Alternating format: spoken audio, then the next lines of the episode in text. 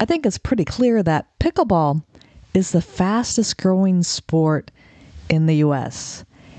And today on the podcast, I've got Crystal Gallagher who's trying to figure out why that is. So, we are going to get into that today. Let's get to the intro to hear from Crystal. Welcome to the Pickleball Fire podcast, where it's all about pickleball.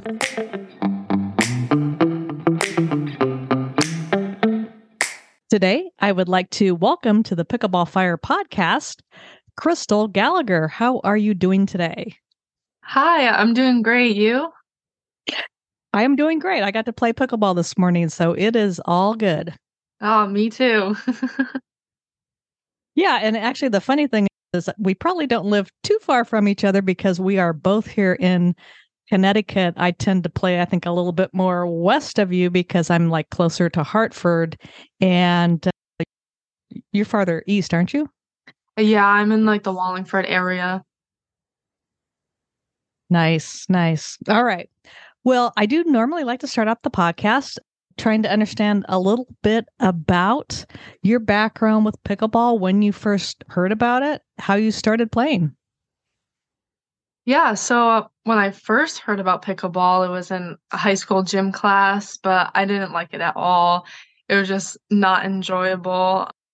I didn't think I would ever play it again until one of my college friends last May of 2022 invited me to go play with her and her friends. And because I had a tennis background, they taught me and I picked it up quickly and I loved it ever since then and just played all summer and now I'm addicted. that is great to hear. And that sounds like quite a turnaround. And I know you're fairly young, you're still going to university and what have you, but I am curious about why the first time you played, you really didn't like it. Yeah, I think it was just because like I was so focused. It was during like tennis season and so I was focusing more on that and I just didn't it wasn't like very enjoyable in gym class like with all the kids just messing around and not taking it very seriously like you know? Yeah i would imagine that as uh, it sounds like you played competitive tennis in high school. And so it's and when you had the chance to play pickleball i bet you had a little bit better competition when you first started playing. So it probably made it much more fun. Yeah i was at wolcott park so everyone was very friendly and nice and welcoming. That's great to hear. And uh, it sounds like you've really become addicted. You've been playing for it looks like right about a year. And are you a tournament player? How seriously are you taking this? Yeah. I started playing, yeah, last May, and then I signed up for my first tournament last June of 2022 because I just loved it so much. I was playing all the time. So now I sign up for pretty much most of the tournaments that come to Connecticut, at least. I haven't traveled out of state yet, but hopefully in the near future. Yeah, I bet you're looking forward. To, you might already have one. Do you have one of those golden tickets to uh, play in the uh, in the nationals? No, unfortunately, not yet. I did play in the New Haven Atlantic Regional Tournament, but we did not place. Now, are you playing singles, doubles, mixed? What's kind of your specialty? Oh yeah, I prefer prefer my favorite is playing mixed. I just like the you know females dinking back and forth, and then you got like the males like will get into a, a volleying rally really quickly, and then back to resetting. Like it's a lot more um, intense playing with the males, and then but I also play females, and I just started playing singles. Yeah, I bet your background in tennis probably really helps that. Now, in terms of the mixed doubles, sounds like you really enjoy that. Do you ever feel like you're really getting picked on though? yeah, sometimes I feel targeted, but I've learned to try to hold my own. no, just out of curiosity, because a lot of people listen to the podcast, you know, for instruction. So, how did you actually learn how to, you know, kind of, you know, get stronger and fend off those attacks? Yeah, I took a, few lessons at Rocky Hill. They have like a coached match play there, which was really helpful.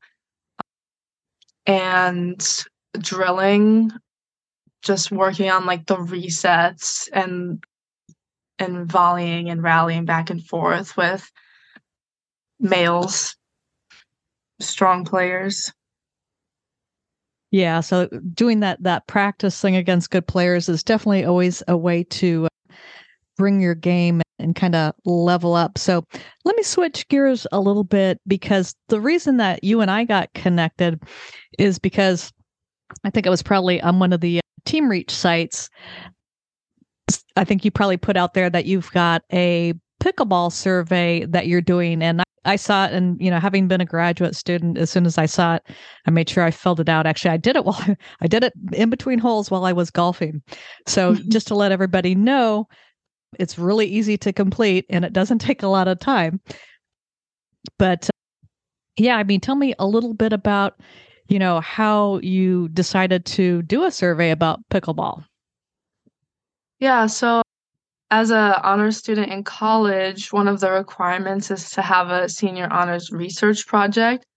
And they said I could pick any topic to research, so I thought it would be really fun and interesting to choose my passion in pickleball to study. And then what elements, you know, kind of give people an idea of what the survey covers and, you know, what maybe kind of the theme of it is. The theme of the study is to see why pickleball is the fastest growing sport of America. Like, why has it become so popular? And also, why, because I'm in the medical field, I'm exercise science and then I'll go to grad school for physical therapy major. I really wanted to focus in on the injury part of pickleball, why so many players are getting injured from the seemingly lower impact sport and in the survey they'll ask what you got injured like your back or your knee analyzing all of that data. Yeah and i would imagine you know of course you know when you know even when i started playing pickleball like five years ago it was definitely mostly a sport that was 50 55 and up. So but it is interesting. I almost think that there's more injuries now because maybe, I don't know, the game is getting a little bit more competitive. What's your philosophy? Yeah, so I believe from what I've been seeing from playing at multiple locations is that people don't warm up properly. They just go straight into playing and then or and then they're not getting lessons to properly learn techniques on how to hit the ball. Like I see people twisting their body all sorts of ways and then like they wonder why their back is hurting later. yeah, that's actually a really good point. And you know, I think one of the things that happens in pickleball is that it is so easy to learn that people kind of really don't think about taking lessons. So do you think that's kind of getting more and more of kind of kind of a need to do that to learn the right technique to actually prevent the injuries? Yeah i think people should be taking lessons at least when like you're first starting out so that and specifically like with the older population uh, like how to backpedal for a lob so people aren't falling over stuff like that, how to properly hit the ball and not reaching into the kitchen and falling over and like hurting themselves. Yeah, we definitely don't want any of that. But you know, do you uh, do you have any suggestions either from your exercise science background in terms of really how to do things like to be careful when you're older in terms of moving back in the court? Yeah, I would say just proper warming up. So you want to make sure that you have at least like a solid five to 10 minutes of just warming up and stretching. Like take a jog around the courts, get the blood flowing by doing dynamic stretching, which is actively moving your muscles. So doing high knees and butt kicks, arm circles, and then move into the dinking once you're warm and then do other shots too, like drives and practice the lobs and the volleys before you start playing a whole game so you don't like take out your shoulder or anything. Yeah, it kind of reminds me of, you know, when I played high school and college sports, it's, you know, take the time to, you know, spend probably that 20 minutes truly getting warmed up and that can be a huge benefit. And then in terms of your background with exercise science, you had mentioned you're also going to be going to graduate school to physical therapy. Any other suggestions, just kind of from, you know, your schooling that, you know, can help people on the pickleball court? Could be physical things like we've been talking about, could be some mental things, you know, any anything that's really ties from your college, you know, what you're learning to the pickleball game. I think for mental things, I think pickleball already is just such a like a positive community with the spirit of the game of being so friendly. For physical improvements, I would say stretching after you play too, static stretches, especially for your arms and your legs before you go sit in the car while you're driving home so you don't get all cramped up. And just taking care of your body, drinking plenty of water before and after, and eating better, especially for tournament players, getting in the carbs and the protein and electrolytes. Yes, and that's actually something that I've gotten much better about even in the last couple weeks is I used to do most of my stretching after I walked but because now I'm playing a lot more pickleball and a lot less walking, it's actually turned around. So even today, after I finished playing, I just stretched right there on the court. I was waiting for somebody to give me back a demo paddle. So I'm like, you know what? Perfect time to do my static stretching, which, you know, for people in my age group, you know, any, anybody in their 50s, 60s, and 70s, back then it was all static stretching. And that's, we did that all the time, whether it was before or after. Now it's something you just do after. So yeah, that's that's great advice, Crystal.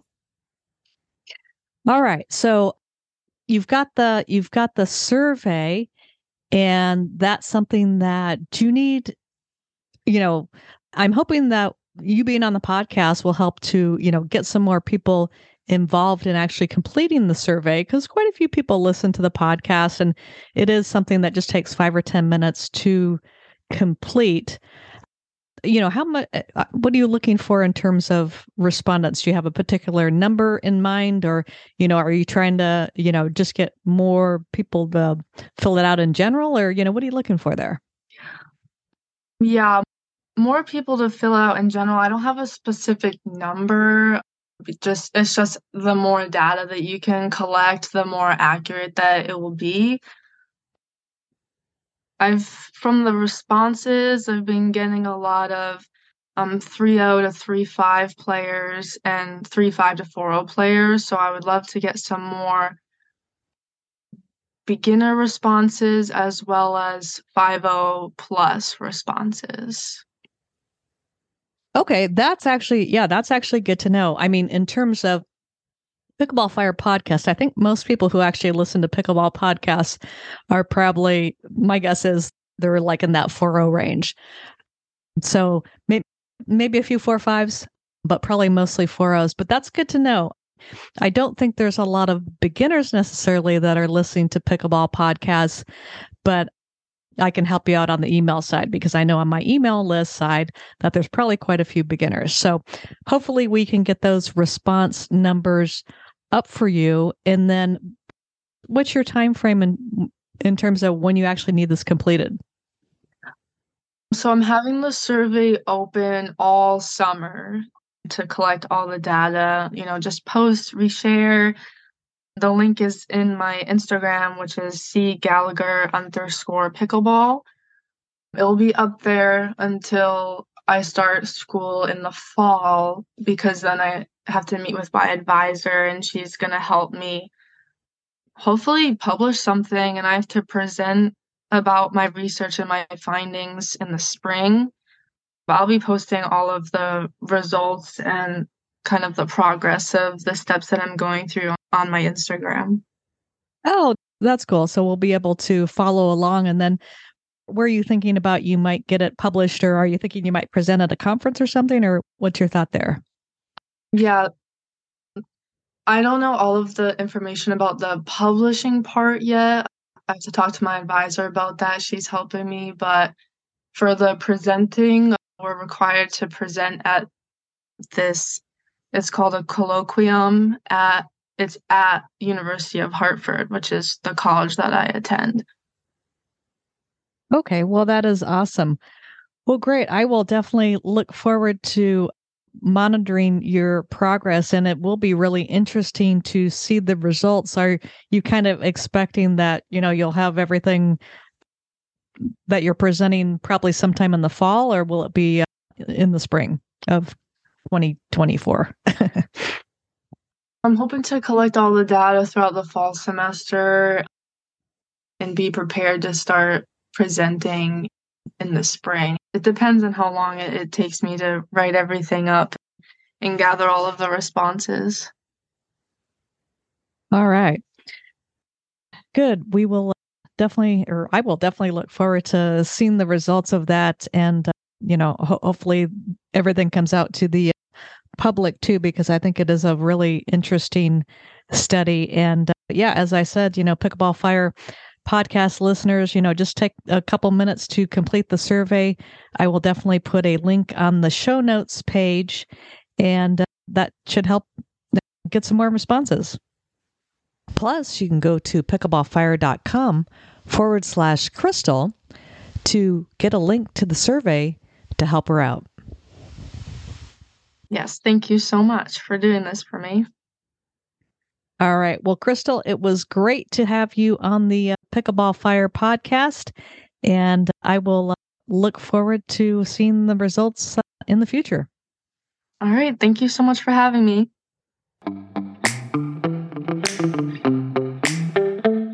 Thank you for listening to the Pickleball Fire podcast. If you enjoyed the show, be sure to give it a five star review on Apple iTunes.